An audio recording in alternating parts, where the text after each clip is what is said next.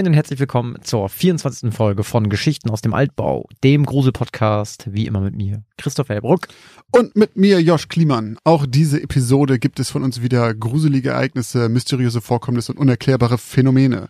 Und auch am Ende dieser Episode liegt es natürlich wieder an euch zu entscheiden, ob wir euch Blödsinn aufgetischt haben oder ob die Geschichten einen wahren Kern besitzen. Bevor wir jedoch mit der Auflösung der letzten Geschichten aus der letzten Folge beginnen, eine kleine Spoilerwarnung, springt einfach zu 10 Minuten und 12. Denn ab dort beginnen die heutigen Gruselgeschichten. Letzte Folge hast du begonnen mit deiner Geschichte Der betrogene Betrüger. Und wie immer haben wir auch euch gefragt, was ihr denkt, ob die Geschichte wahr ist oder nicht. Und dort haben 29 Prozent von euch gesagt, sie ist wahr und die überwältigende Mehrheit von 71 Prozent sagt, sie glaubt, sie ist falsch. Nochmal kurz zum ins Gedächtnis rufen.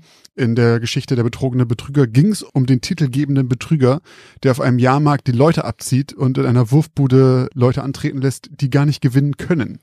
Und dem eine runzlige Dame dann etwas von seiner eigenen Medizin zu schmecken gibt, worauf er sie umbringt. Oder K.O. schlägt auf jeden Fall. Und ich glaube, sie knallt mit dem Kopf irgendwo gegen. Ja. Also sie stirbt auf jeden Fall. Und das wiederum endet dann für ihn nicht so gut. Und wie sehr viele von euch kam mir diese Story doch sehr bekannt vor. äh, ich konnte nur tatsächlich im Gegensatz zu vielen von euch konnte ich den Finger nicht drauflegen, woher. Ich hatte so ein bisschen im Kopf irgendwie gruselgrauen Gänsehaut. Irgendwie dachte ich, dass die daher kommt. Aber ich glaube, dass sehr viele von euch recht haben, dass sie aus X-Factor stammte. Ich habe sie auch extra nicht nochmal angeguckt. Ich bin mal gespannt auf die Auflösung gleich. Aber auf jeden Fall glaube ich, dass du dich da hast inspirieren lassen das Ende ist so, dass man noch überlegen muss, ob sie echt ist oder nicht. Weil Stimmt, ja. auch bei X-Factor kann sie natürlich echt sein. Aber ich glaube irgendwie dieses mit diesem zum Schluss mit dieser Hexenpuppe und dass er mit seinem mit diesem Ring um den Hals dann da an der Ecke war, das ist ein bisschen too much gewesen. Das ist so ein bisschen, das war ein bisschen drüber. Deswegen tendiere ich zu dem gleichen wie unsere Hörerschaft und sage, sie ist ausgedacht. Ja, ihr sollt alle recht behalten. Du und auch die 71 Prozent der Instagram-Benutzer, die in der Story abgestimmt haben. Die Geschichte ist falsch und ja, sie ist äh, sehr, sehr stark an X-Factor angelehnt. Also ich habe mich nicht nur inspirieren lassen, ich habe eigentlich eine kleine Hommage an äh, die Serie mit Jonathan Frakes als Host geschrieben, denn im Prinzip ist die Folge so wie die Folge dort, die heißt Ringwurf, hieß sie, glaube ich. Hm. Äh, ich habe fand ich deinen Titel aber besser, muss ja, ich ich habe ein paar Sachen geändert auch. Ähm, also ich habe ein paar Sachen umgeschrieben, ich habe ein paar Sachen, sag ich mal, ausgefüllt, die so nicht in der Mhm. Serie äh, thematisiert wurden. Ich habe einfach gedacht, das könnte eine coole Geschichte werden, die man auch so wirklich in Buchform mal schreiben könnte und die man dann gut vorlesen kann. Mhm. Also ich meine, Film und äh, Literatur sind ja auch zwei komplett verschiedene Medien eigentlich Stimmt, auch. ja. Also klar gibt's Buchvorlagen für Filme, aber die sind ja auch dann immer deutlich eingekürzt und so. Und ich dachte, man kann das irgendwie ganz gut machen. Und ich mochte die Geschichte auch schon immer sehr. Und deswegen habe ich gedacht, ähm, teste ich mal unsere Hörerschaft und gucke, wer von euch da draußen eigentlich wirklich alles X-Faktor geguckt hat. Und ähm, ja, es waren überraschend viele, die auch wirklich in den Kommentaren schon sich sehr sicher waren und dachten, das ist eins zu eins wie in der Folge Ringwurf, also die auch benennen konnten. ja. Äh, ha Habe ich mich auch sehr drüber gefreut. Fand ich, finde ich auch cool, dass das den Leuten so sehr im Gedächtnis geblieben ist. Ja. So. Also, da, das sieht, weil, wie gesagt, mir kam es auch bekannt vor, aber ich konnte nicht so, ah, das ist sie, das ist die Ringwurf-Folge, sondern Ja. es war mehr so, dass ich dachte, okay, habe ich auf jeden Fall schon mal gesehen, gehört, ich hatte so Bilder direkt im Kopf, aber das finde ich cool, dass da ähm, die, die X-Factor-Ultras in unseren Ja, stimmt, die X-Factor Ultras, das ist ein schöner Begriff. genau, ich da, im Original war es auch ein äh, alter Herr, der an den Ringwurfstand gekommen ist. statt und, der Hexendame. Genau. Ah. Und der war aber auch quasi eine Attrappe oder ein Gruseleffekt in der Geisterbahn. Da war es halt eine Geisterbahn. Das habe ich, das hab ich mir direkt gedacht, als du gesagt hast, das ist ein Exit Room, dachte ich, also, weil mir kam das da schon bekannt vor so ein bisschen und da dachte ich so, okay, das ist auf jeden Fall was, was er modernisiert hat. Ja. So auch dieses Ganze mit dem, mit dem Erbe und dass er den Namen nicht mehr, so diese ganze Backstory Ach, auch. das gibt's das, alles das nicht. gibt's alles nicht. Ah, nee, nee, okay. das habe ich mir ausgedacht. Ich glaube, der Typ hat einen Knast-Hintergrund in der Folge. Das Mhm. stimmt, glaube ich, aber ähm, ja, der Rest ist so ein bisschen von mir. Wie lang ist so eine Folge? Wie lang war die? X-Factor? Ja, Boah, ich glaube, die sind ja immer so 15 bis 20 ja Minuten, glaube ich. glaub ich. Ja, Glaube ich. So. Ja, ich hab, ich, ich musste auch gucken, ey. Es gibt irgendwie so ein X-Faktor-Wiki und da habe ich mich dann nochmal, ich dachte so, wann hieß auch irgendwas mit Ringwurf und dann habe ich nochmal geguckt, ja, stimmt. Und diese, es gibt hier einfach einen alten Herrn, ich weiß nicht, ob der immer noch lebt, aber als ich bei King Kong noch gearbeitet habe, also dem Klamottenladen, wo wir zwei Ja. gearbeitet haben, da ist so ein so ein Senior oder so ein Rentner halt immer dran vorbeigelaufen und ich schwöre es dir, der hat mich immer an diesen Typen erinnert und ich bin sozusagen beim Den, den alten. den alten Typen aus dieser Folge bei Ja, dem okay. Bringwurf, der, Ja. der hat, der sieht ganz speziell aus. Und ich habe dann in diesem Wiki halt diesen Opa da wieder gesehen auf dem Foto und war so, yo, ey, wenn ich den nochmal zu Gesicht bekommen würde, ich würde sofort mein iPhone zücken und den heimlich fotografieren und dann würde ich Und so, ein so einen Vergleichsbild machen. Vergleich machen. Und dann stell, wenn ich das hinkriege, Leute, dann stelle ich das auf Instagram und dann könnt ihr Ja, ich bin gespannt. äh, entscheiden. Ja, Einfach da in, die, in der Gegend von dem Laden einfach mal auf die Lauer legen. so viel zu meiner Geschichte. Machen wir direkt weiter mit Wellen auf dem Wasser. Wir haben auch euch gefragt und es ist eigentlich ziemlich genau andersrum wie bei mir. Und zwar haben 73% von euch abgestimmt, dass Josh uns eine wahre Geschichte erzählt hat. Und 27% waren der Meinung, dass es sich um eine erfundene Geschichte handelt. Bei Wellen auf dem Wasser ging es um eine Gruppe Teenager, die in einem oder an einem sehr heißen Wochenende gemeinsam mit Campingwagen und Zelt an einen See fahren, an den wunderschönen Mirror Lake. Yes. Und ja, wie es scheint, sind sie die einzigen zumindest, die am See campen und am Strand spielen, aber nicht die einzigen, die dort gerne baden und tauchen. Denn äh, irgendetwas scheint sich unter Wasser äh, aufzuhalten und lauert nur darauf, sich jemandem zu schnappen. Hm. Tja, also ich eigentlich kann ich da nicht so mich dem anschließen, was unsere äh, sehr geschätzten Hörerinnen und Hörer da bei äh, Instagram äh, meinen. 73 Prozent widersprichst du. Ja, 73 Prozent sagen, dass das wahr ist. Mhm. Das halte ich, ähm, nee, das ist mir einfach zu sehr Klassik, klassischer Kliman halt, ne? Also, Da ist er schon wieder. nee, das ist für mich so eine Standard-Kruse-Geschichte einfach so. Oh, wir fahren an den See. Das ist so, also als, wir- als ich, als hätte man das auch schon zigmal irgendwie im, im, im Kino gesehen. So, das ist irgendwie auch so ein Das Ding schöner, aus dem Sumpf, meinst ja, so du? ein schöner Horrorfilm irgendwie so, hey, wir fahren alle an See, es ist mega heiß in unserem kleinen Kaff. Und dann ist da halt irgendwie so ein, so ein Schlammmonster. Da müsstest du noch haben, dass eine, eine Filmperson ist der Nerd, der andere ist der Ja. Sportler, Stimmt, die Jungfrau, stimmt. Wie viel waren es? Z- Äh, zwei Girls und zwei Jungs, zwei Typen, ne? ja. Ja. Nerd, Sportler, eine so genau so Nerdy und Jungfrau und, Und, halt. eine so eine Chickse. ja, genau. Ja. Ja. Äh, ich, ganz ehrlich, ich sag sofort, das ist ähm, von dir ausgedacht und erfunden und du hast dich da irgendwo inspirieren lassen, aber dort ist nichts Wahres dran. Dort ist nichts Wahres dran. Siehst du. Auch heute wieder soll Christoph recht behalten. 73 Prozent von euch, aber jedoch nicht. Und das freut mich sehr. Ich freue mich immer, wenn ich ein paar Leute Ja, reinbringen stimmt, kann. das ist immer, das das ist immer ein Gute, gutes ne? Gefühl. Ja. Ja, ich habe mir das tatsächlich komplett ausgedacht. Ich habe auch keine Inspiration gehabt. Ich habe einfach nur, ich hatte in meiner großen, in meiner langen Liste an Ideen stand einfach nur äh, irgendwas mit Schwimmen und Berührung Fuß, glaube ich, habe ich aufgeschrieben. und dann habe ich darum halt was gebaut. Witzig war aber, dass ich halt irgendwie relativ früh, also kam ich auf die Idee irgendwie mit Mirror Lake, weil ich irgendwie dachte, okay, dann machst du ein Bild draus aus dem Spiegeln und sowas. Warum auch immer. So, dachte einfach nur, okay. Und dann habe ich irgendwie gedacht, okay, wo könnte man das spielen lassen? Irgendwie hatte ich instant Utah im Kopf. Utah. Und dann habe ich mal gegoogelt und es gibt einen fucking Mirror Lake in Utah. Und das war so, das war der Moment, wo ich dachte, okay, jetzt muss ich die Geschichte schreiben. Okay, ja. Ähm, Okay, also der Mirror Lake in Utah ist wahr. genau, es gibt den Wahrscheinlich, wirklich. wahrscheinlich wussten das 72 Prozent. Das kann sein. Die haben es wahrscheinlich einfach gegoogelt und gesagt, na Ja. gut, wenn die, wenn die Gegend stimmt und der See stimmt. Nee, das war tatsächlich Zufall, also das heißt Zufall, aber irgendwie hatte ich so im Kopf und dann gab es das tatsächlich so und dann habe ich einfach gedacht, okay, dann Abfahrt. Hm. Ja, aber ansonsten ist dort nichts echtes dran. Ihr könnt ruhig wieder schwimmen gehen, sobald es wärmer ist als jetzt. Ähm, ja, oh ja. Und müsst keine Angst haben, dass euch da etwas in die Tiefe zieht. Jetzt würde euch höchstens irgendwer von hinten eine Athos ins Ohr hauchen, wenn ihr Oh bei ja. den aktuellen Temperaturen auf irgendwelche Seen gehen Genau, bei würdet. der Kälte lauern ganz andere Gefahren, die nicht unter Wasser sind auf euch. Jetzt machen wir eine kurze Werbeunterbrechung. Was glaubt ihr, gebt ihr eigentlich so für Essen im Monat aus? Oder für Klamotten? Oder um nebenan in dem kleinen süßen Café einen Cappuccino zu trinken? Was auch immer ihr gerade vermutet, vielleicht liegt ihr mit diesen Vermutungen ganz schön daneben. Wenn ihr das mal überprüfen wollt, dann kann euch die App Finanzguru dabei helfen, denn dort könnt ihr Budgets einstellen für verschiedene Sachen, die ihr braucht, zum Beispiel fürs Einkaufen, für Essen oder was auch immer ihr sonst äh, budgetieren wollt und dann mal so einen kleinen Self-Check machen, ob ihr denn wirklich da liegt, wo ihr glaubt, dass ihr liegt oder doch merkt, oh, ich gebe vielleicht ganz schön viel Geld für Cappuccini aus.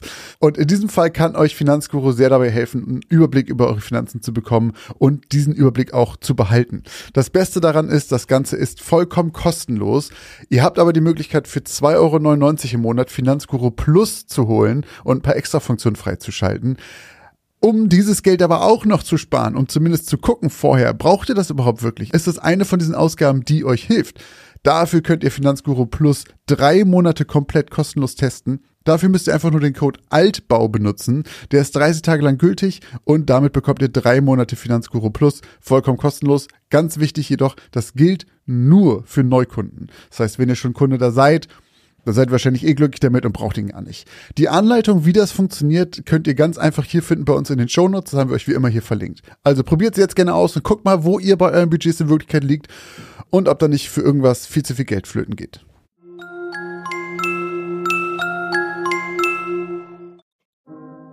Und jetzt geht's auch schon weiter mit den neuen Geschichten.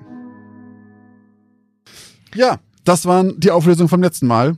Dann würde ich einfach sagen, machen wir direkt hier äh, Schlag auf Schlag weiter. Bin ich jetzt Und auch dran, äh, du ne? darfst heute beginnen mit der ersten Geschichte zu Folge 24. Meine Geschichte heute trägt den Namen Verloren, doch nicht verlassen. Lost Places. Karin war fasziniert von diesem Phänomen, seit sie das erste Mal davon gehört hatte. Alte, oft abgelegene und verlassene Bauwerke, die von der Gesellschaft vergessen wurden und nun leer und verrottend brach lagen und nur darauf warteten, dass ihnen jemand die Geheimnisse entlockte, die noch immer hinter ihren maroden Mauern, verschlossenen Schränken oder ungelesenen Briefen lagen. Jedes dieser verlassenen Bauten erzählte stumm eine Geschichte, und Karin war entschlossen, sich so viele davon anzuhören, wie sie nur konnte. Zusammen mit ihrem besten Freund Marco hatte sie schon einige Lost Places besucht, meist unbekannte Industrieruinen in ihrer Nähe, in deren leeren Hallen staubige Überreste von Zeiten zeugten, in denen dort Hunderte von Menschen ihrer Tätigkeit nachgingen. Doch Karin suchte nach etwas anderem, nach etwas Persönlicherem, nach Schicksalen. Eines Tages stieß sie auf den perfekten Ort dafür. Sie las von einer verlassenen Villa mit Arztpraxis, einige Stunden von ihr entfernt, und von der Geschichte, die sich angeblich hinter ihren mittlerweile verschlossenen Türen zugetragen haben sollte. Sie las von einem Ärztepaar, das jung heiratete, zusammen fünf Kinder bekommen hatte, eine Tochter und vier Söhne. Gemeinsam zogen die sieben in eine Villa mit einem großen Keller, in den die beiden fortan ihre Praxis verlegten. Es war ein Traum für die junge Familie, doch das Familienglück sollte nicht lange anhalten. Nach einigen Jahren verschuldete sich das Paar schwer, die Patienten blieben aus und schwere Depressionen befielen auch ihre jugendlichen Kinder. Man sagte sich, die Tochter habe sich eines Tages im Treppenhaus erhängt und ihr Vater wäre einige Zeit später an der Trauer verstorben. Doch Beweise für all das gab es nicht. Fest stand nur, dass der Rest der Familie die Villa Hals über Kopf verlassen hatte und die Überreste hinter verschlossenen Türen noch immer darauf warteten, von der Nachwelt entdeckt zu werden. Und von Karin. Ihre Augen begannen zu leuchten, nachdem sie das erste Mal von der alten Villa gehört hatte. Genau das, was sie suchte. Der Weg dorthin war zwar weit, doch auch Marco war Feuer und Flamme, als sie ihm davon erzählte. Ab diesem Moment stand fest, sie würden die verlassene Villa erkunden. Zu dritt dieses Mal, denn Matthias, ein Freund von Marco, hatte schon lange darum gebeten, bei der nächsten Expedition ins verlassenen Ortes dabei sein zu dürfen. Und zu dritt waren die Fahrtkosten noch erträglicher. Es war ein heißes Sommerwochenende, als die drei sich auf den weiten Weg zur verlassenen Arztvilla machten. Die erste Überraschung nach einigen Stunden Fahrt war, dass das Haus gar nicht abgelegen lag, sondern direkt an einer viel befahrenen Straße.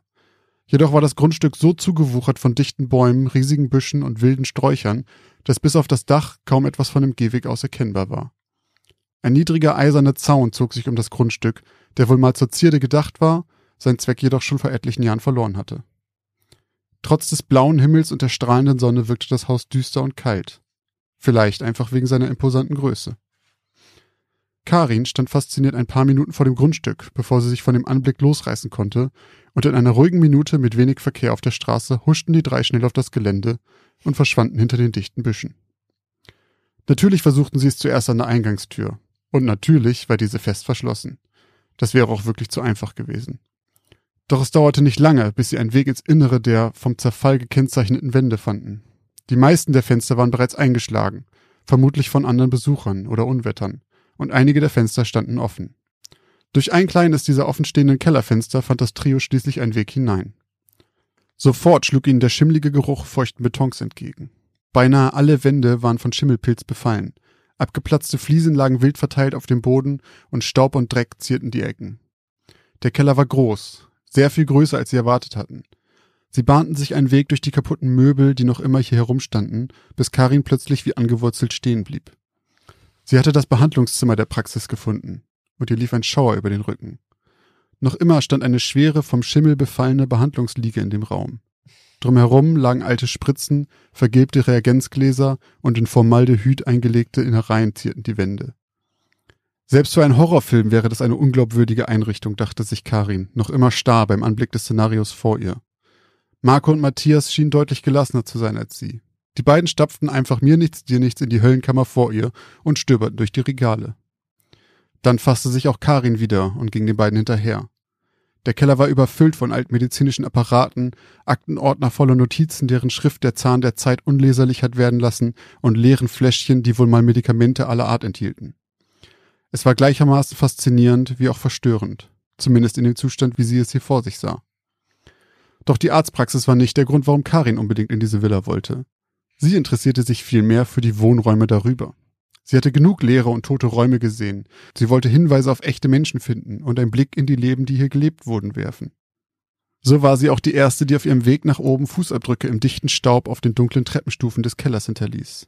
Am oberen Rand der Treppe trennte sie nur noch eine angelegte Tür von den Wohnräumen der Villa. Vorsichtig schob sie die Tür auf. Das Haus war vollkommen verwüstet.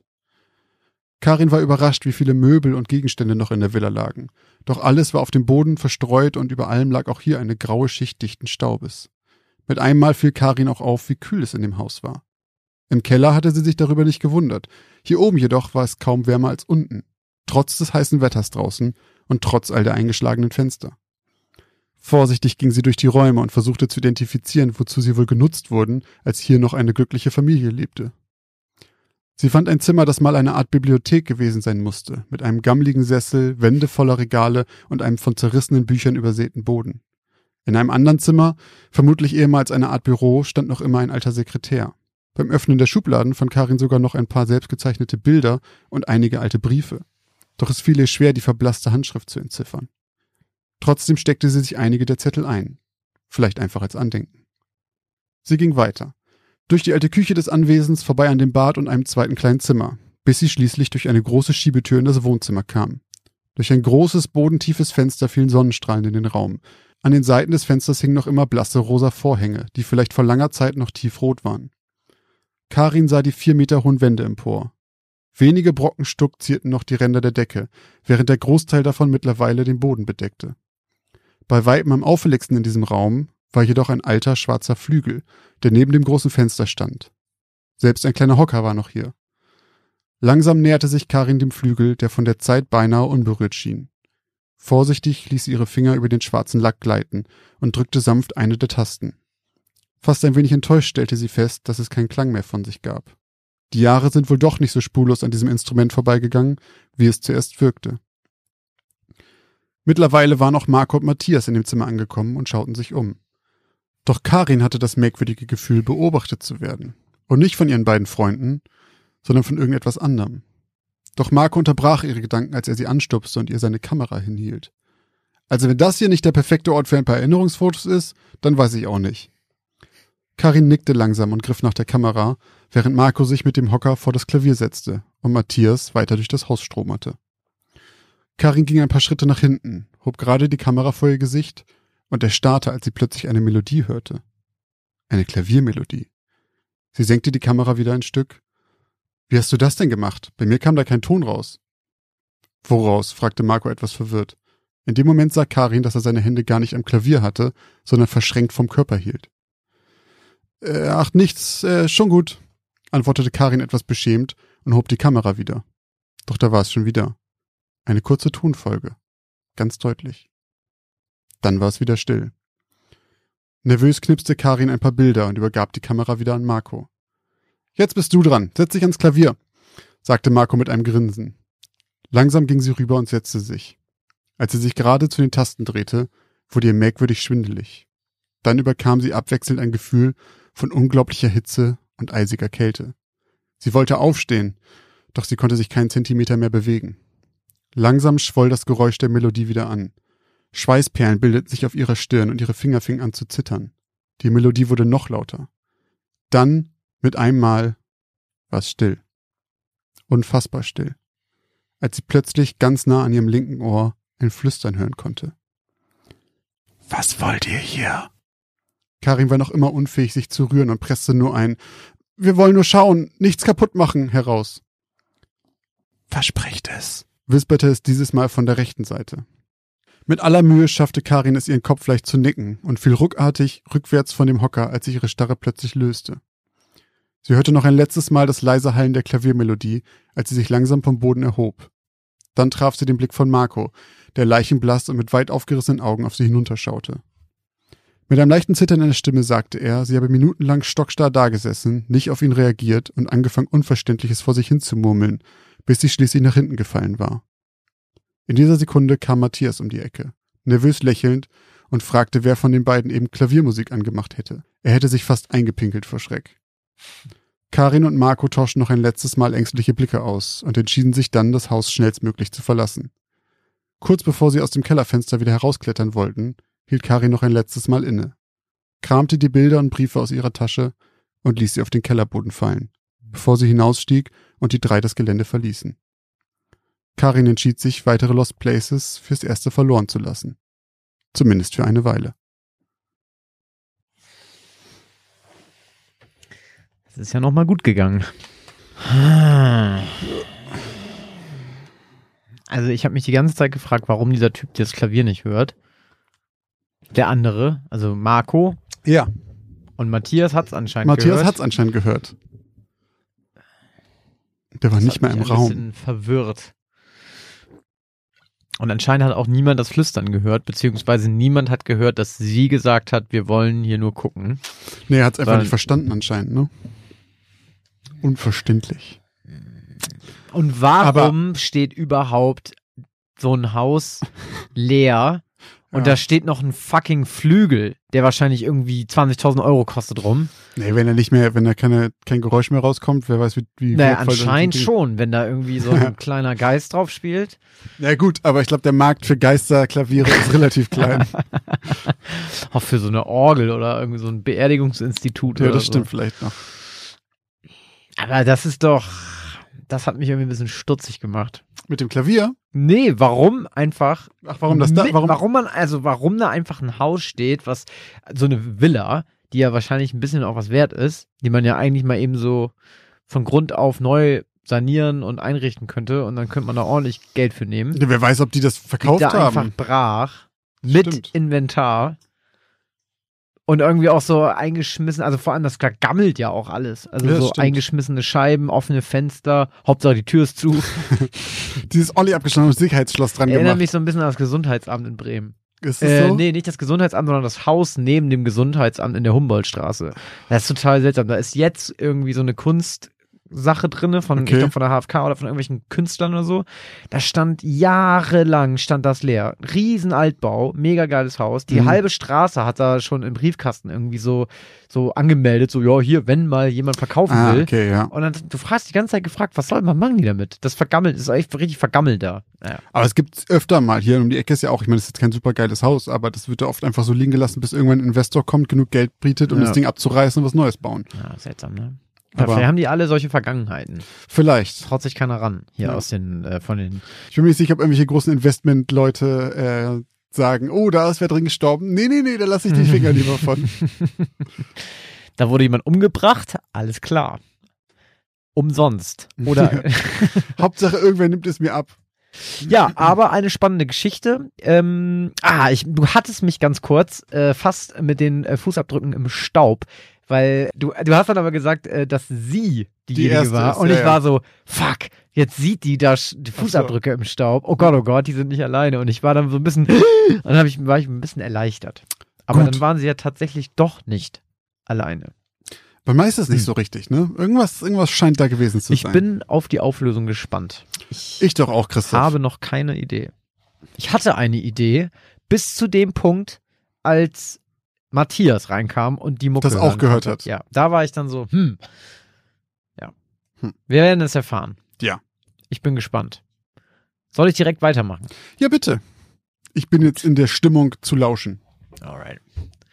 Dann gebe ich heute mal meine 24. Geschichte zum Besten. Die heißt heute Der Beobachter. Sechs Schlafzimmer, zwei Bäder, viereinhalb Meter hohe Decken, ein Kamin mitten im Wohnzimmer, eine Veranda mit Blick auf die Straße und eine sonnendurchflutete Terrasse mit Garten für die Kinder. Thomas und Elaine Kettler hatten ihr Traumhaus gefunden. Vorheriges Wochenende hatten sie den Umzug über die Bühne gebracht und waren endlich in das fast 400 Quadratmeter große und knapp eineinhalb Millionen Dollar teure Haus in Santa Barbara gezogen. Bei dem Preis hatte der Immobilienmakler nicht lange um den heißen Brei herumreden müssen. Das Ehepaar hatte zuvor monatelang Preise von Häusern in ähnlicher Lage und ähnlicher Größe miteinander verglichen und war sich schon auf der Hinfahrt zur Besichtigung sicher, dass es, sofern es keine bösen Überraschungen gab, das Haus kaufen und ein echtes Schnäppchen machen würde. Als Ursache für den relativ niedrigen Kaufpreis begründete der Makler, dass die eigentlichen Besitzer kurzfristig Insolvenz angemeldet hatten und schnell Geld bräuchten. Ein Glücksfall also, dachten Thomas und Elaine und unterschrieben eine Woche nach der Besichtigung den Kaufvertrag. Jetzt ließ das Ehepaar sonnenbebrillt bei eisgekühlter Limonade den Sonntag ausklingen und lehnte gelassen auf der Terrasse, während es den Kindern beim Spielen im Garten zuschaute. Ihre neuen Nachbarn kannten die Kettlers bisher nur flüchtig. Ein paar von ihnen hatten letztes Wochenende halbherzig beim Umzug mit angepackt, um Gratisschnittchen abzugreifen oder sich mit ein paar alkoholhaltigen Kaltgetränken auf Kosten der Neuankömmlinge die Trockenheit aus den Kehlen zu spülen. Allerdings ging der Umzug dadurch auch deutlich schneller und alle hatten einen sehr netten und ehrlichen Eindruck gemacht. Thomas konnte sich sogar anschließend mit einigen von ihnen bei einem weiteren Bier über den üblichen Smalltalk hinaus unterhalten. Umso mysteriöser war deshalb der Brief, den Elaine am späten Montagnachmittag, als sie von der Arbeit nach Hause kam, mit dem Rest der Post aus dem Briefkasten fischte. Er lag in einem schwarzen Umschlag und war mit gelbem Wachs versiegelt. Achtlos warf Elaine die üblichen Rechnungen und Verkaufsanzeigen auf den Esstisch und schlitzte mit leichter Aufregung den sonderbaren schwarzen Briefumschlag mit einem Küchenmesser auf. Heraus zog sie ein ordentlich zusammengefaltetes Stück Papier, auf dem in sauberer, aber verschnörkelter Handschrift und in ausschließlich großgeschriebenen Lettern folgendes stand. Willkommen Familie Kettler. Genau wie meine Familie schon vor mir jahrzehntelang auf das Anwesen im Dollarhide Drive 456 geachtet hat, werde auch ich nun auf ihr neu erworbenes Anwesen und das mitgebrachte junge Blut achten. Signiert war der Brief mit Der Beobachter. Sollte das ein morbider Spaß sein, hatte er funktioniert. Elaine schluckte und bemerkte, wie sie eine Gänsehaut bekam. Warum sollte irgendjemand ungefragt auf ihr Haus achten oder es beobachten? Und was hatte der Verfasser des Briefes mit mitgebrachtes junges Blut gemeint? Als Thomas etwas später die Kinder nach dem gemeinsamen Abendessen ins Bett gebracht hatte, erzählte Elaine ihm besorgt von dem Brief. Nach mehrfachem Durchlesen legte er beruhigend die Hand auf ihre Wange und versicherte ihr, dass es sich bei dem Schreiben garantiert nur um einen makabren Scherz handle. Elaine glaubte ihm. Es vergingen ein paar Tage und die Kettlers hatten den ominösen Brief im schwarzen Umschlag mit gelbem Siegel schon fast vergessen. Da kam Jonas, ihr Sohn, am Samstagmorgen mit frischen Brötchen, der Tageszeitung und der Post zur Küche herein. Als er die Brötchen aus der Tüte in den gittrigen Brötchenkorb in der Mitte des Tisches kippte, warf er seinem Vater mit der anderen Hand und einem lauten Fang auf, Dad, die zusammengerollte Tageszeitung und einen schwarzen Briefumschlag entgegen. Thomas hätte beim Auffangen beinahe eine Karaffe mit Orangensaft umgeworfen und damit für etwas Wirbel und Gelächter am Frühstückstisch gesorgt. Als Elaine allerdings kurz darauf sah, was Jonas seinem Vater außer der Zeitung dazugeworfen hatte, verstummte ihr Lachen abrupt und sie blickte mit ernster Miene zu ihrem Mann. Dieser verstand sofort und zischte ihr, während sich die Kinder noch immer laut über das fast passierte Orangensaftmalheur amüsierten, unauffällig nach dem Frühstück zu. Nach dem Frühstück hatten sich die Kinder relativ schnell in den Garten verzogen, und es lag eine unangenehme Stille in der Luft. Öffne ihn, sagte Elaine scharf und schob ihrem Mann das spitze Käsemesser herüber. Vorsichtig durchtrennte er damit das gelbe Wachssiegel und zog einen säuberlich zusammengefalteten Brief mit verschnörkelten Lettern in Großbuchstaben hervor. Elaines Magen krampfte sich unmittelbar zusammen, als sie die Handschrift erkannte. Lies schon vor, haspelte sie aufgeregt. Warum seid ihr hier eingezogen? Ich werde es schon herausfinden. Eure Namen kenne ich bereits. Das erleichtert meine Planung. Ihr steht unter Beobachtung. Der Beobachter. Den Blick noch immer auf den Brief gerichtet, huschten Thomas Augen hoch zu Elaine und er blickte ein blankes Entsetzen. Elaine, Schatz, ich bitte dich. Theoretisch kennt jeder, der uns beim Umzug geholfen hat, unsere Namen. Und dieser Spaßvogel hat sie nicht einmal genannt. Wenn der Typ seine Adresse preisgegeben hätte, könnte ich ihm sogar verraten, warum wir das Haus gekauft haben. Ganz einfach, weil es verdammt günstig war und alles bot, was wir uns von einem Haus jemals erträumt hatten. Was ist das überhaupt für eine Frage? Du glaubst also immer noch an einen Scherz. Liebes. Ich habe keine Ahnung, ob es sich um einen Scherz handelt. Ich lache ja auch nicht. Aber Sorgen sollten wir uns auch keine machen. Vielleicht ist es auch einfach nur jemand, der uns bewusst auf den Keks gehen will und in der Nachbarschaft wahllos seine schwarzen Briefe verteilt. Elaine gefiel nicht, wie ihr Mann das alles herunterspielte, doch wollte sie auch nicht unnötig Panik verbreiten. Sie einigten sich darauf, alle weiteren Briefe aufzuheben und zu sammeln, falls sie überhaupt noch weitere in ihrem Briefkasten finden würden, um sie im Falle des Falles an die Polizei weiterzureichen. Auch wenn Elaine wusste, dass Thomas sie in erster Linie mit seinem Verhalten beruhigen wollte und nicht wollte, dass die Kinder etwas davon mitbekamen, hatten die Briefe des mysteriösen Beobachters es jedoch bereits geschafft, dass sie sich wirklich beobachtet fühlte. Nach dem zweiten Schreiben begann sie damit, sich häufig umzuschauen, wenn sie die Straße herunterging, oder kontrollierte fast schon neurotisch alle zwei Minuten den Rückspiegel, wenn sie mit dem Auto fuhr. Auch zog sie früher als normal die Vorhänge im Haus zu und mied es sich länger als nötig vor dem Haus im Freien aufzuhalten. Wer auch immer der Beobachter war, er hatte es unabhängig davon, ob er es ernst meinte oder nicht, geschafft, dass Elaine sich absolut nicht mehr wohl in ihrem Haus oder auf ihrem Grundstück fühlte.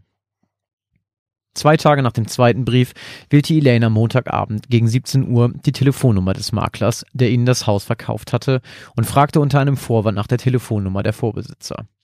Sie habe irgendwelche Urkunden und Unterlagen im Keller gefunden, die sie gerne an die Watsons weiterreichen würde. Gutgläubig gab ihr der Makler die Telefonnummer, die Elaine sofort wählte. Als sie nach wenigen Minuten wieder auflegte, war sie weder beruhigter noch auch nur ein bisschen schlauer. Die Watsons hatten über 15 Jahre in dem Haus gelebt und nie etwas von einem Beobachter gehört, der ihnen mysteriöse Briefe schrieb. Wieso hatte der Beobachter in seinem ersten Brief davon gesprochen, dass seine Familie bereits jahrzehntelang ein Auge auf die Adresse des Hauses geworfen hatte, wenn die Watsons absolut ahnungslos waren? Oder hatten sie sie angelogen? Sie würde noch verrückt werden, wenn sie sich weiter den Kopf darüber zermarterte. In diesem Moment hörte sie, wie ein Schlüssel in das Türschloss der Haustür gesteckt wurde, und keine zwei Minuten später stand Thomas mit vollen Einkaufstüten in den Armen in der Küche und gab Elaine einen Kuss auf die Wange. Sie entschied sich dafür, das Telefonat mit den Watsons für sich zu behalten und half Thomas dabei, die Einkäufe zu verstauen. Du hast übrigens Post bekommen, sagte Thomas und musste sich ein Grinsen verkneifen. Aber keine Sorge, es ist zum Glück nur die Stadt. Ich glaube, du wurdest geblitzt. Elaine gab ein erleichtertes Stöhnen von sich und begann zu kichern. Jetzt werde ich auch noch ganz offiziell beim Autofahren beobachtet und sogar fotografiert. Ein paar Wochen vergingen. Wochen, in denen die Kettlers sich nur schwer in ihrem neuen Zuhause einleben konnten und die neue Nachbarschaft größtenteils fremd blieb. Die Kettlers vermieden es nämlich, wenn auch unbewusst, mit den Nachbarn in Kontakt zu kommen, da sie vermuteten, dass es sich bei einem von ihnen um den Beobachter handeln könne. Die Briefe des Unbekannten hingen wie ein Damoklesschwert über dem 456 Dollar High Drive und nahmen immer mehr Einfluss auf das Leben der Kettlers. Auch war ein weiterer Brief des unerwünschten Verfassers in den Wochen bei den Kettlers eingetrudelt. In dem Schreiben fragte der Beobachter danach, ob die Kettler schon herausgefunden hätten, was sich in den Wänden ihres Hauses verbarg hm. und welches Familienmitglied im vorderen Schlafzimmer mit dem Erker zur Straße schlief. Das war der Moment, in dem es auch Thomas langsam mit der Angst bekam. Das Zimmer mit dem Erker zur Straße war zwar nur das Gästezimmer der Kettlers, doch konnte man nicht so einfach von der Straße aus durch das meist eh mit Gardinen zugezogene Fenster des Erkers in den Raum hineinblicken. Der Beobachter jedoch wusste anscheinend, dass der Raum mit einem Bett ausgestattet war und vermutlich auch, dass Thomas Schwiegereltern bereits eine Nacht dort verbracht hatten, als sie zu Besuch waren. Elaine wäre beinahe ausgeflippt und hatte bereits die Nummer der Polizei in ihr Telefon getippt. Doch Thomas hatte sie beruhigen können und sie davon abgebracht, den Notruf zu wählen. Für ein letztes Mal. Denn auch er vertrat die Meinung, dass es so nicht weitergehen konnte. Auch wenn der Unbekannte in seinen Briefen nie direkt mit irgendetwas gedroht hatte, so verbreitete er dennoch Angst und Schrecken. Selbst eine völlig alltägliche Kleinigkeit wie das Leeren des Briefkastens war seit den Briefen des Beobachters mit Bauchschmerzen und Stress verbunden. So hatten er und Elaine sich ihr Leben im neuen Traumhaus nicht vorgestellt.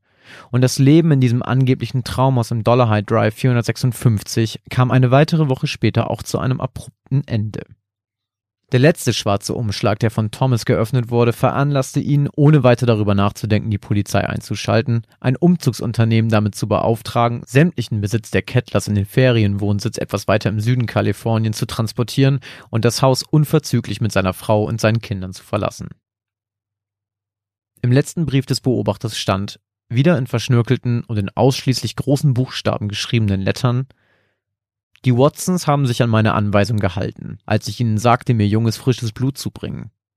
Bald ist der Tag gekommen und das Haus erquicket mit neuer Jugend in altem Glanz. Ich freue mich schon, wenn das mitgebrachte junge Blut hinunter in den Keller zum Spielen kommt. Oh Gott. Der Beobachter. Holy shit. Das ist auch das Ende? Okay. Äh, mega Geschichte, Alter. also man bleibt richtig dran, weil man wissen will, was zum Teufel da jetzt hintersteckt. Ah, hat mir sehr gut gefallen. Hat mir richtig gut gefallen, ja. Schön, freut mich. Cool. Ich war richtig, ich war wirklich, also es passiert ja selten, dass ich bei der Aufnahme schon gespannt bin. Oft ist ja so, dass so die Story so richtig erst wirkt, wenn ich die schneide und das nochmal höre, weil man halt bei der Aufnahme in einer anderen Situation ist. Aber ich war die ganze Zeit so, was steckt hinter diesem scheiß Brief? So, ich die ganze Zeit, okay, krieg ich hin. Also ich dachte, als das Blitzerfoto kam, da dachte ich schon kurz, ah, ich weiß, was jetzt passiert. Sie guckt das Bild an und jemand sitzt auf der Rückbank oder sowas. Oh, okay. Und dann plötzlich kommt er einfach Wochen später und ich so, ah, okay, doch nicht. Wann kommt jetzt endlich was? Ah, okay, okay, okay, okay. okay das wäre aber wirklich crazy gewesen. Sehr gut. Also ich habe keinen Plan, ob die echt ist oder nicht. Müssen wir nochmal Gedanken drum machen. Kommt mir auf jeden Fall nicht bekannt vor. Ich musste bei dem Brief, wie wahrscheinlich sehr viele da draußen, kurz an Hogwarts denken, aber es war dann doch nicht so schön. Haben die einen schwarzen Umschlag? nee, aber einfach, wenn ich, nur, wenn ich einen geilen Umschlag mit einem Siegel, mit einem wachsigen, denke ich zuerst an Harry Potter. Wenn er durch den Kamin kommt, dann tut Ja, dann das auch. Aber schwarz mit einem gelben Wachs, sagt mir gar nichts. Hm. Ja, du. Aber hat mir sehr, sehr gut gefallen. Ich fand es wirklich spannend. Ich war richtig, ich war richtig drin. Schön, das freut mich. Geil. Dann lass uns direkt von deiner Geschichte zu dem Rest der Fragen springen, die wir noch offen haben vom letzten Mal. Oh Stimmt, wir haben das ja gesplittet. Wir haben das gesplittet. Und Wie die zweite. Hälfte der äh, Fragen von euch, die ihr uns bei Instagram gestellt habt, ähm, lasst die einfach jetzt machen. Gut, dann beginnen wir. Habt ihr mal eine Nacht im Wald verbracht? Äh, ich glaube nicht. Nö, ich hab, war schon öfter mal campen, aber ich habe noch nicht direkt im Wald Nee, gecampt. ich auch nicht. ähm, Zu viel Angst vor Zecken. Würde Ja. ich niemals machen. Ja. Welchen Ort in Bremen findet ihr am gruseligsten? Christophs Zuhause. Die Disco-Meile. Oh, sehr gute Antwort. La Viva. Stubu. Okay, ähm, trinkt ihr kein Bier mehr beim Aufnehmen? Doch, sichi. Klar, immer noch. Ja, meins ist auch schon leer und Josh hat sich jetzt noch eins aufgemacht. Also, Und wie ähm, St. Martin werde ich es teilen. Brüderlich durch er zwei. gibt hier wieder sein letztes Hemd. Ehrenmann. Hier, bitteschön. Dankeschön. Prost. Prost. Ah. So, habt ihr schon Pläne für den Sommer? Nein, Nein. können wir nicht, wegen, ihr wisst warum. Ja. Unser erster richtiger Horrorfilm. Oh, das ist eine gute Frage. Eieiei. Also, ich glaube, das erste, was ich, der erste Horrorfilm, den ich je gesehen habe, müsste eigentlich irgendwas sein, was mitten in der Nacht im Fernsehen lief, als ich irgendwie länger wach geblieben bin und irgendwas geguckt habe. Ich glaube aber, den ersten, den ich bewusst gesehen habe, oder die ersten zwei so, oder ich glaube, der erste müsste eigentlich, glaube ich, Scream sein. Ich habe extra nochmal nachgeguckt, der ist aus 96, das kann gut hinkommen. Ähm, und damals gab es diese VCD-Dingsens, wir hatten irgendwie ganz viele Filme gebrannt auf CD, irgendwie von Kumpels oder sowas. Und da hatten wir, glaube ich, Scream. Und ich glaube, das war das erste, was ich gucke. Wahrscheinlich auch viel zu früh, aber ähm, Ja, das kann sein bei mir auch. Aber ich, also ich weiß es nicht, aber ich weiß auf jeden Fall noch einen Film, den habe ich geguckt, da habe ich bei meiner Oma übernachtet. Bei meiner Oma, die hatte, da habe ich in meinem Wohnzimmer gepennt und da war immer ein Fernseher, deswegen konnte ich da mal, also bis ich irgendwann groß genug war, konnte ich im Wohnzimmer pennen. Und es war das Relikt. sagt mir gar Kennt nichts. wahrscheinlich auch kein Schwein. Nee. Ist ein Film, in, spielt in einem Museum. Fand ich mega gruselig mit irgendeinem komischen Echsenmonster. Hm. Ja. Von 97, habe ich gerade nochmal nachgeguckt. ähm, so, wünscht ihr euch manchmal auch über andere Sachen sprechen zu können als Grusel? Äh, nee. Also, wir haben viele andere Interessen, wie man auch schon oft in diesem Podcast wahrscheinlich gehört hat, äh, sind, gehören Videospiele und Filme dazu. Aber, also Grusel langweilt mich auf jeden Fall noch nicht, deswegen habe ich noch absolut kein Problem, das als Hauptthema hier zu machen. Nee, ich auch nicht. Also, ich meine, sonst können wir nochmal einen anderen Podcast machen. Ja. Aber die paar Minuten, die wir hier zur Verfügung haben, wollen wir euch mit Gruselgeschichten verwöhnen. Yes. Hattet ihr schon mal eine Situation mit einem Schutzengel? Ja, ich glaube schon. Also ich, ich bin halt einmal fast ertrunken, als ich Echt? klein Was? war.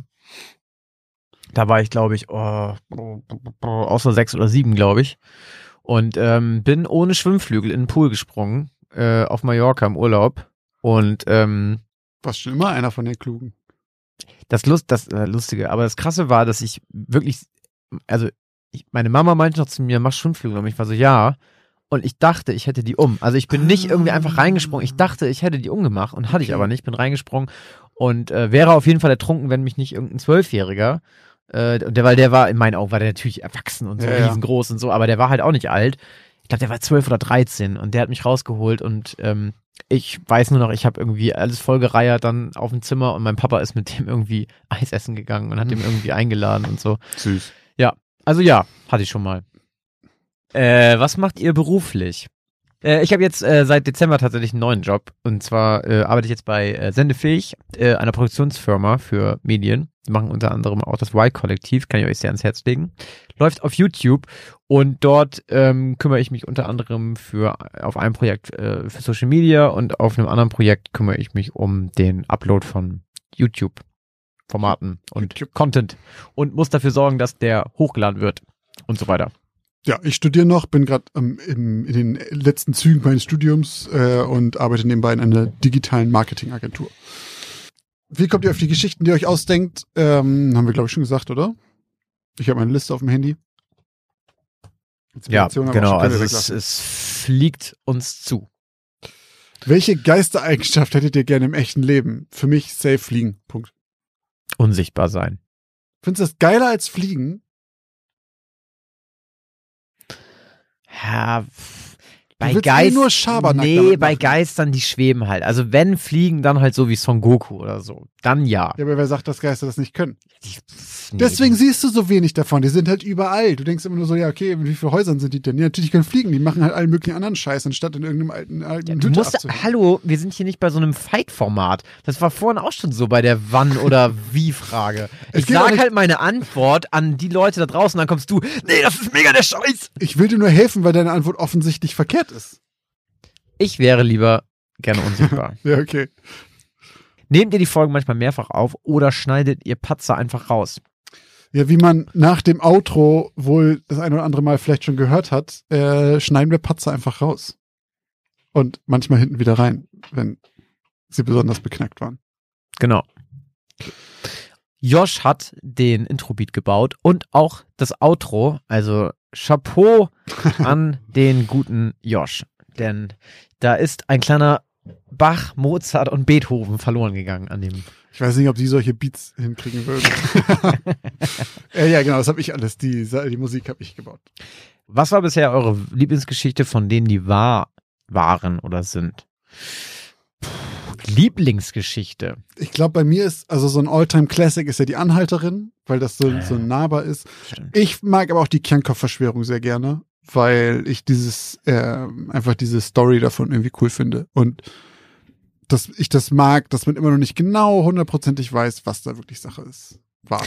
Ich fand die Geschichte mit der Vermieterin krass, weil die so, weil die auch nicht so weit weg war, Mhm. sondern weil das direkt jemandem passiert ist aus den man kennt. deinem direkten Umkreis. Ja. Das fand ich krass. Also, das stimmt. Ja. Und dann war die auch noch nicht gerade harmlos, ne? Die Geschichte. Ja, ich habe die ja minimal aufgebauscht, aber ja, die ist offensichtlich wahnsinnig so. Das stimmt Ja. schon. Wer ist euer Liebling? Justus, Peter oder Bob? Definitiv Bob. Bob, hands down.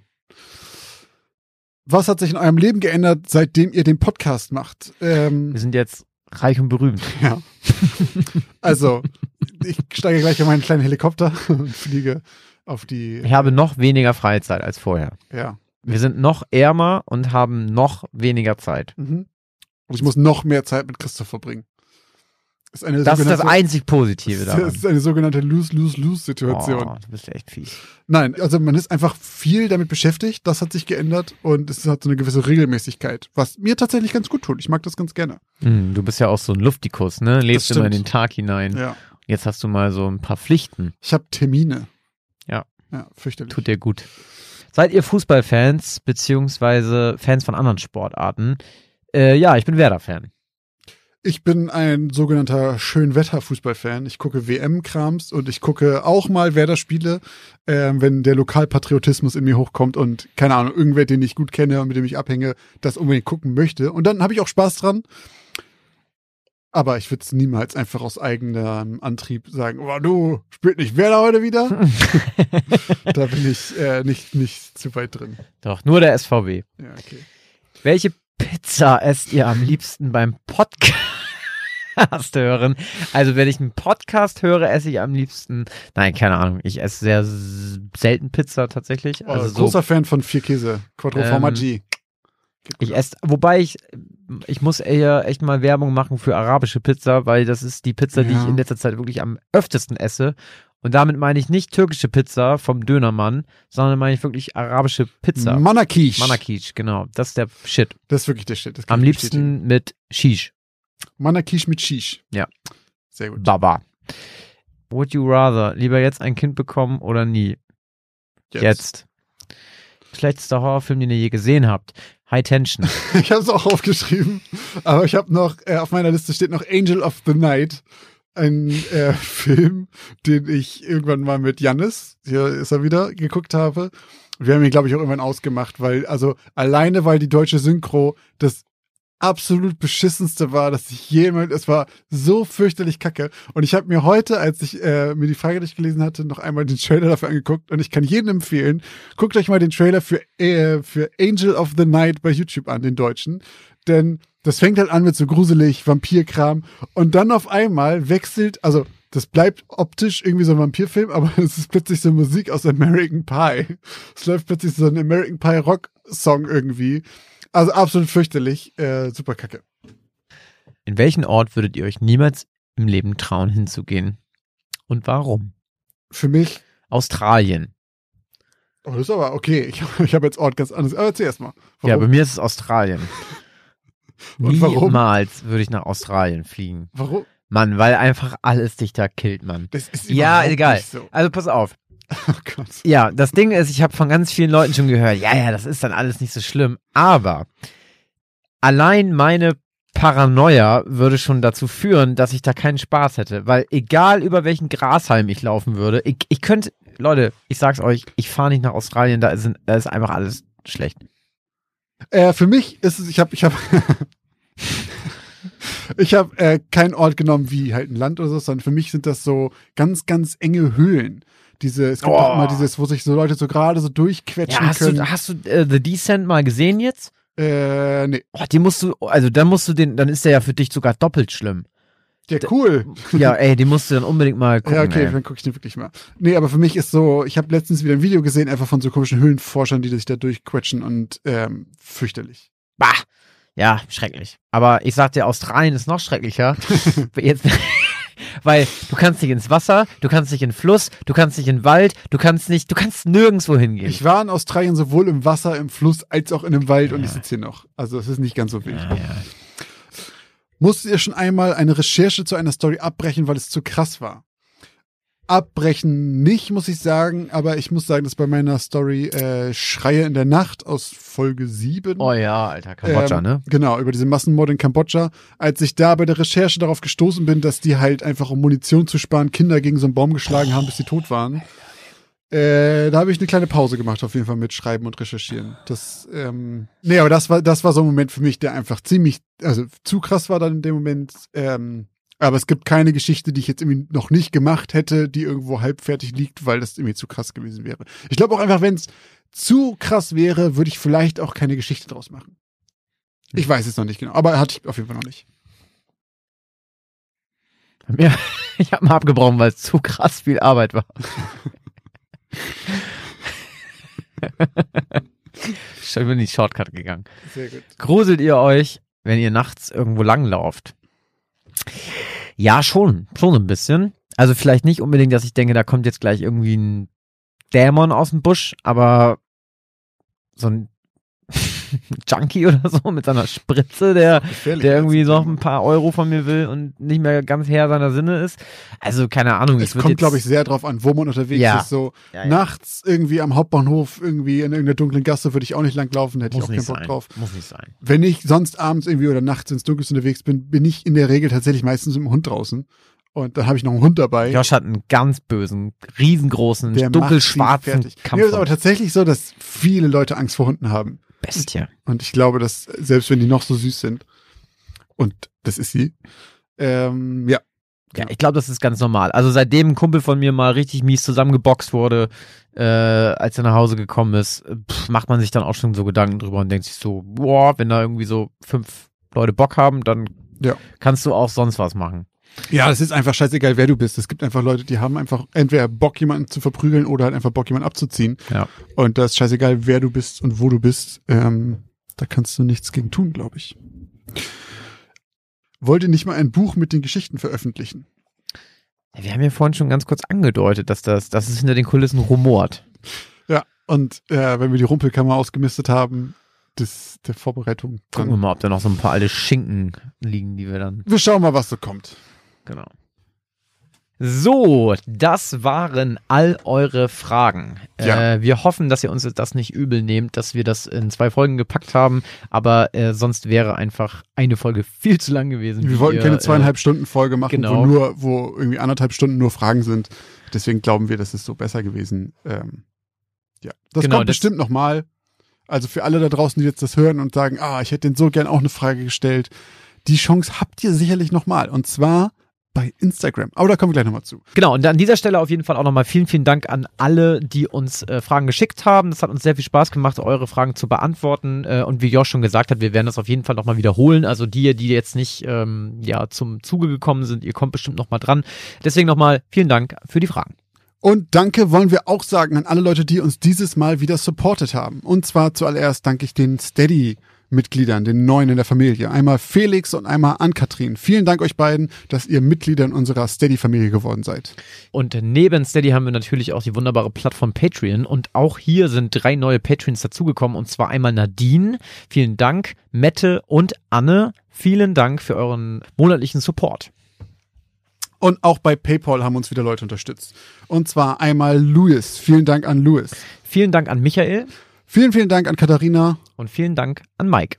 Und gesondert wollen wir einmal nochmal ganz kurz Marco danken. Vielen, vielen Dank, Marco. Das war sehr, sehr großzügig. Vielen Dank für deine Spende. Ehrenspende, Marco. Vielen, vielen Dank. Und an eine Person. An dem anderen Spektrum. Genau. An, an eine Person wollen wir auch nochmal eben ganz gesondert uns äh, danken Erwähnen. oder erwähnen. Ja. Und zwar, äh, lieber Jakob, Netter Versuch. netter Versuch. Denn im Gegensatz zu den anderen Leuten hat Jakob versucht, 5 Euro von uns zu bekommen. Also, wir, wir, ähm, vielleicht kommen wir der Bitte noch nach oder, Oder auch nicht. oder auch, wir schauen mal. Ja, Auf jeden Fall, ähm, vielen Dank für den Versuch. ja das, ich fand's sehr witzig. Falls ihr uns auch supporten möchtet, falls ihr uns unterstützen möchtet, dann könnt ihr dies gerne tun. Wir haben bei Instagram und bei Twitter einen Linktree in der Bio. Den findet ihr, wenn ihr diese Plattform nicht habt, auch immer in den Show Notes. Und dort gibt es drei Links. Einmal zu Patreon und zu Steady. Das sind äh, Plattformen für Crowdfunding-Geschichten. Dort kann man monatlich supporten. Oder auch unter unserem Paper-Link könnt ihr auch, wenn ihr möchtet, einmalig uns supporten. Ähm, wie gesagt, findet ihr bei Twitter, bei Instagram in der Bio oder einfach in den Show Notes. Falls ihr uns anderweitig unterstützen wollt, wie immer gibt's die Möglichkeit, bei iTunes eine Sternbewertung dazulassen. Gebt uns so viele Sterne, wie ihr wollt. Und schreibt einen kleinen Satz dazu, wenn ihr möchtet. Da äh, lesen wir uns auch alles Feedback durch, alle Kommentare, die dazukommen. Und wir freuen uns immer, wenn neue dazukommen. Falls ihr uns anderweitig Feedback geben wollt, könnt ihr uns auch an unsere E-Mail schreiben. Geschichten aus dem Altbau at outlook.de. Anregungen, Fragen, Ideen für Geschichten, was auch immer. Einfach alles da rein. Äh, da freuen wir uns auch mal über jede Mail, die reinkommt. Und ansonsten findet ihr noch mehr Content von uns bei Instagram. Da laden wir nämlich jede zweite Woche, jeden zweiten Freitag ein Bild hoch zu unserer aktuellen Folge. Unter diesem Bild oder beziehungsweise unter diesem Post könnt ihr dann auch mit den anderen äh, Instagram-Followern fleißig diskutieren und abstimmen, ob wir ähm, euch denn wahre Geschichten aufgetischt haben oder eben nicht. Da war auch richtig was los. Bei der stimmt, letzten Folge. stimmt. Da war, da ist mittlerweile auch wirklich immer relativ viel los Ja, tatsächlich und auch viel total. Konsens oder äh, Dialog untereinander. Und falls ihr auch lieber eine DM schreiben möchtet und keine lange E-Mail, dann könnt ihr uns auch da kontaktieren, könnt uns dort für uns Feedback lassen. Ja. Ähm, alles Mögliche könnt ihr uns eben auch auf Instagram schreiben.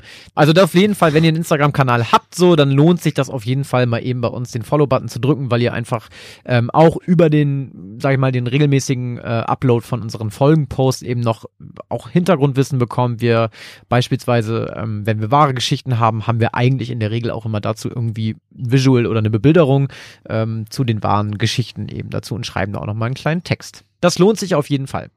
Außerdem ist Instagram natürlich die perfekte Plattform, um dort Kram zu teilen. Also falls ihr euren Freunden und euren Followern uns weiterempfehlen wollt, teilt uns einfach in eurer Story. Da freuen wir uns auch jedes Mal drüber. Und ich würde sagen, damit sind wir jetzt auch am Ende unserer heutigen Folge angekommen. Genau, vielen Dank an dieser Stelle auf jeden Fall auch nochmal an alle Zuhörerinnen und Zuhörer, die auch heute uns wieder gelauscht haben. Und wir hören uns in der nächsten Geschichte aus dem Einbau.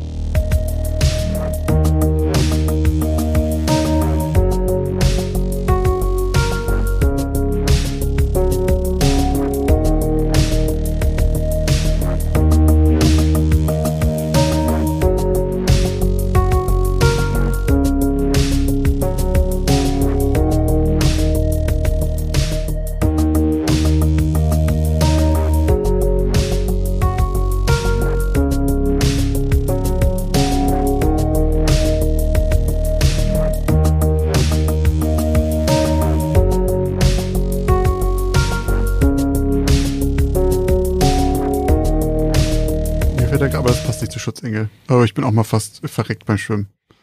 Hm. Ähm, aber kommt nicht im Podcast, weil das ist einfach Okay. das Dümmste, was ich je gemacht habe. ich bin geschwommen. Ich, also ich wollte, ähm, ich wollte so richtig hohl. Äh, ich wollte mir Pommes kaufen im Freibad und hatte halt ein bisschen Kleingeld dabei und ich wollte aber dann durchs Schwimmbad durch, statt Schwimmen. außen rumzulaufen, habe mir das Geld im Mund gesteckt und bin losgeschwommen und dann ist so ein Stück, ein Geldstück in meinen Rachen geflogen Oh. und ich habe keine Luft mehr gekriegt und bin so an den Rand und dann kam auch ein Bademeister und so, und dann habe ich das Ding wieder ausgekotzt, gerade noch so.